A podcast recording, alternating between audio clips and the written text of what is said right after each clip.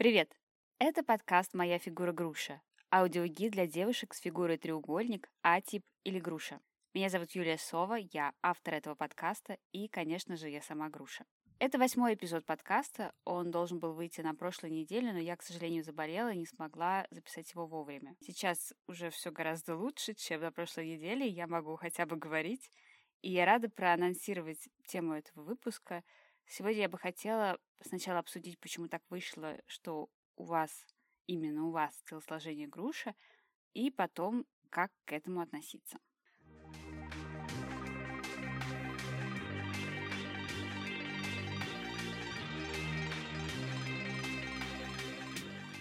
Ну, вот, например, вы груша. И следующий разумный вопрос, почему именно я груша? Или наоборот, почему груша именно я? И ответов на этот вопрос несколько. Сначала предлагаю обсудить самые, на мой взгляд, бредовые, потому что они очень распространены и, возможно, вам тоже попадались на глаза. У меня даже по этому поводу есть какая-то маленькая история. Я как-то подростком скучала в гостях у тети на даче и от нечего делать открыла книгу канадской писательницы и психолога по имени Лиз Бурбо. Лиз Бурбо – автор бестселлеров о психосоматическом происхождении болезни – ее многочисленные труды продаются и переводятся просто какими-то адскими миллионными тиражами, так что, скорее всего, и возможно, вы тоже с ними хоть мельком да знакомы. Книга была устроена так, та книга, которую я взяла у тети, что вместо названий глав было написано то или иное заболевание или состояние, которое испытывает человек. И дальше автор объясняет, почему с человеком это приключилось. Например, если у вас геморрой, то по Лиз Бурбо это обозначает, что у вас страх, но он запрятан так глубоко, и так вы его холите или леете, и не хотите поделиться с кем-нибудь этой своей боязнью, чего-то опасаясь, что геморрой у вас становится хроническим.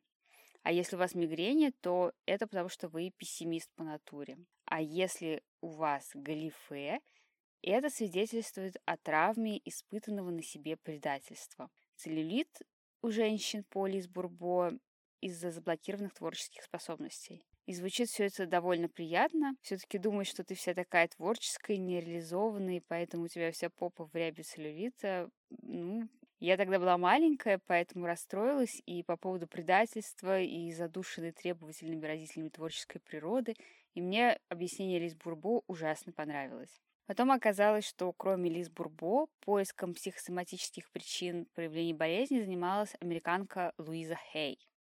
И, скорее всего, вы тоже слышали про нее. Но у Луизы Хей немного другое объяснение целлюлита. Она считает, что это накопленный гнев и самонаказание, а галифе и уши у женщин от злости и критики окружающих. Это объяснение мне понравилось гораздо меньше, чем объяснение Лиз Бурбо. А, оно мне показалось, что быть злой и гневливой гораздо хуже, чем такой обиженной требовательными родителями девочкой. Но к этому моменту я уже подросла и не стала искать виноватых в своих, как мне тогда казалось, бедах, но все равно подумала, что надо же такие противоположные объяснения одному и тому же явлению. И последний в этой связке упомянул Луиля Вилме. Это эстонская гинеколог, у которой тоже своя теория происхождения целлюлита. Она тоже основана на психосоматике. Лули объясняет, что чем больше гордыни в женщине, тем кошмарнее и запущеннее у нее целлюлит. А склонность накапливать жир в пятой точке из-за злости на работу, на хозяйство, на нехватку денег и также из-за обид прошлого. Если подытожить, то выходит, что женщина-груша очень неприятная особа. Она злобная, обидчивая, критикующая всех и вся, мстящая за некогда пережитое предательство и заносчивая. Но, правда, творческая, хоть и нереализованная. И выходит, что вот это все описание, оно про меня, ну и про вас тоже. Конечно же, все авторы дают советы, как преодолеть эти состояния, но, честно говоря, они такие же бредовые, как и их диагностика, вроде, ну, не знаю, поговорите со своим телом. Я не знаю, как должен строиться диалог, но разговор с целлюлитом в духе «чтоб ты провалился» у меня никогда за все эти годы не сработал. Возможно, нужно сменить тактику и пробовать действовать иначе, и ласково, и уговаривать целлюлит исчезнуть. Я такого тоже не пробовала. Это я так шучу, конечно, и Конечно же, не психосоматика, не эзотерика, ни при чем совсем в том, что вы груша. И вот про истинные причины мы будем говорить после такого длинного вступления. Первая причина того, что у вас фигура по типу груша, и она же основная причина, это генетика. Это про то, что у вашей подруги пятый размер груди, а у вас нулевой, потому что у ее бабушки большая грудь, а у вашей на месте бюста равнина. Вот как бы весь ответ. Все дело в наследственности. То же самое касается и глаз, и ушей, и других частей вашего тела, попы, бедер в том числе. Вы получили тип своего телосложения, как и форму ушей, цвет глаз, будучи еще невидимой глазу зиготы. То есть вы еще даже не родились, и более того, вы еще даже не сформировались как тело внутри вашей мамы, а природа точно знала, в каком возрасте у вас растут попины уши, а у вашего брата, например, наметится лысина. Такая закладка иногда заметна сразу. Девочка с какого-то определенного возраста, лет с пяти, она как бы демонстрирует, что у нее низ будет тяжелым, потому что видно, что уже даже в детском возрасте у нее ножки такие столбиками, плотные, толстые щиколотки, которые незаметно переходят в плотные икры и дальше в бедра. И с возрастом диспропорция верха и низа только увеличивает. Иногда девочка очень худая лет до 14, а потом с 14 до 22 лет, период формирования женского тела, она очень меняется. И вот вдруг это худющая костлявая с узкими плечиками и ножками спичками в 14 лет начинает значительно увеличиваться в области бедер. Это вот точно что произошло со мной. И чаще всего гадать, кто именно вам передал тип фигуры, в семье не приходится. Груши бывают или мама, или бабушка. В каких-то семьях женщины нескольких поколений с фигурой схожего типажа. Но бывает так, что среди ближайших родственников нет никого с подобной конституцией, все как на подбор яблоки, пеналы, и вот вдруг вы груши и даже не знаете, на кого посмотреть и спросить, а почему я груша? Я хочу сказать, что российские ученые как-то провели исследование и доказали, что в развитии геноидного типа ожирения, так называется жир на бедрах и ягодицах в науке, значительный вклад принадлежит именно генетике. Почти 58%. То есть если в вашей семье есть кто-то с такой фигурой, то унаследовать ее шанс больше половины. Причем не обязательно по прямой линии от мамы или бабушки, а от вообще кого угодно. Например, моя мама и бабушка такие приземистые прямоугольнички. Плечи, бедра и талия, они одной ширины. Я на них вообще не похожа. Другая бабушка – высокий прямоугольник с хорошо развитыми плечами, а моя родная сестра вообще худощавые песочные часы. И вот здесь ты думаешь, в кого же я такая уродилась. Иногда помогает перелистывание семейного альбома. В моем случае на одном из ветких фото еще с такой подписью в вензелях. Я увидела женщину, сестру дедушки по отцовской линии. И хотя она была одета в такую длинную широкую юбку по моде того времени, по очертаниям тела там просто без труда угадывалось э, ее телосложение. Вот ее несуразно длинные руки, худое лицо, вытянутая шея, узкие плечи. И я сидела и думала, о-о, это же я, только почти сто лет назад. Так что даже если нет очевидных доказательств твоей генетической предрасположенности рядом, ну, нужно либо поспрашивать, либо полистать семейные фотоальбомы. Наверняка ответ где-нибудь найдется. Причина номер два того, что вы груша, может быть в широких костях таза. И иногда шутка про широкую кость вообще не шутка. То есть э, таз сам по себе действительно может быть широким, крупным, низко посаженным, а попины уши вообще не являться жировой тканью. За них могут принимать выпуклость тазового сустава. Бывает такое индивидуальное строение забедренных суставов. И определить, жирок у вас там или вот именно строение очень просто. На ощупь выступающая часть прощупывается именно как кость, а не как мягкие ткани, особенно если груша худощавая. Иногда, да, наверное, даже не иногда, а очень часто девушки совмещают и широкое строение таза, и жировые наросты уши. Если женщина-груша с таким строением таза похудеет и на ее бедрах не останется ни жиринки, хотя это невозможно и нежелательно, конечно, диспропорция все равно не исчезнет, потому что костную структуру изменить невозможно. Мы не научились ничего делать со скелетом. В этом случае даже после липосакции груша, конечно, останется грушей. Третья причина, самая редкая, это профессиональный спорт, который чрезмерно развивает нижнюю часть, из-за чего, в принципе, худая по природе женщина приобретает очертания груши. Ну, например, футбол или тяжелая атлетика. То есть от нагрузок и так немаленькая генетически нижняя часть увеличивается в обхвате, появляются свойственные тому или иному спорту мышечные прорисовки, и девушка, даже которая не предполагалось э, быть какой-то грушей в каком-то увеличенном размере, вдруг ею становится. Но я повторяю, что это случается крайне редко и именно со спортсменками. Четвертая причина альтернативная. Это теория о том, как вообще формируются типы фигур. Распространена она в основном среди врачей-остеопатов. И я прочла об этой теории именно у врача-остеопата.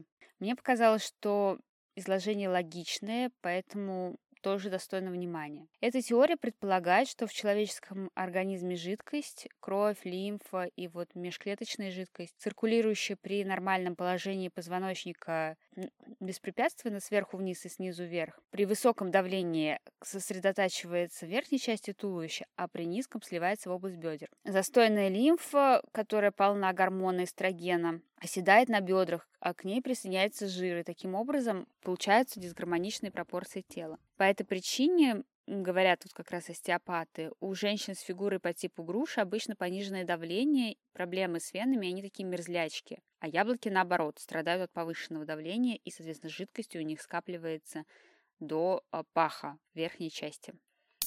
Пятая причина, почему вы можете быть грушей, это проблема опорно-двигательного аппарата. Это еще одна теория, косвенно имеющая связь с предыдущей, и о ней я узнала из книги Натальи Осьмининой, которая называется «Квантовая биомеханика тела». В ней Наталья Осьминина предполагает, что жировые отложения у груш иногда результат либо смещения в крестцово-копчиковом отделе позвоночника, например, если вы рожали или у вас случилась травма, упали, например, на коньках катались и упали на копчик, либо из-за неправильного разворота головок тазобедренных суставов и, соответственно, дисбалансе связок, удерживающих бедренную кость в неправильном положении. И такие вот нарушения в опорно-двигательном аппарате тазобедренных костей формируют карман, а этот карман уже образуют галифе или уши из-за скопления в этой области жидкости. А там, где плохое кровообращение и застой лимфы, всегда появляется жир. Кроме этого, из-за дисбаланса связок возникают проблемы в коленном суставе и формируется кривизна ног, X-ноги или O-образные ноги. И у груш это действительно часто бывает. Но последняя причина при всей своей убедительности пока всего лишь авторские теории. Они упомянуты для полноты информации. Все же основная причина того, что вы груша, это генетический фактор. А вот девушкам, например, не грушам, но с ушами из галифе, есть смысл подумать или проконсультироваться с остеопатами. Собственно, это и есть все наиболее вероятные причины, почему вы груша. А во второй части подкаста я предлагаю просуждать, что же делать с тем фактом, что вы груша первой части подкаста я рассказывала о самых распространенных причинах, почему вам досталось такое телосложение. И вот, например, вы определили, что вы груша, поняли, почему вы груша, ну, скажем, это вам передалось от вашей троюродной тетушки. И настал момент подумать, как на это все реагировать. Но обычно никто не думает, а все просто знают, нравится им быть грушей или не нравится им быть грушей. И, соответственно, реагируют тоже по-разному. От «мне так повезло», до не хочу быть грушей вообще. Я не зря так говорю, потому что у нас в группе ВКонтакте есть анонимный опрос, нравится ли вам ваш тип фигуры, и предлагается три варианта ответа. И 18% из тех, кто принял участие, очень нравится их тип фигуры.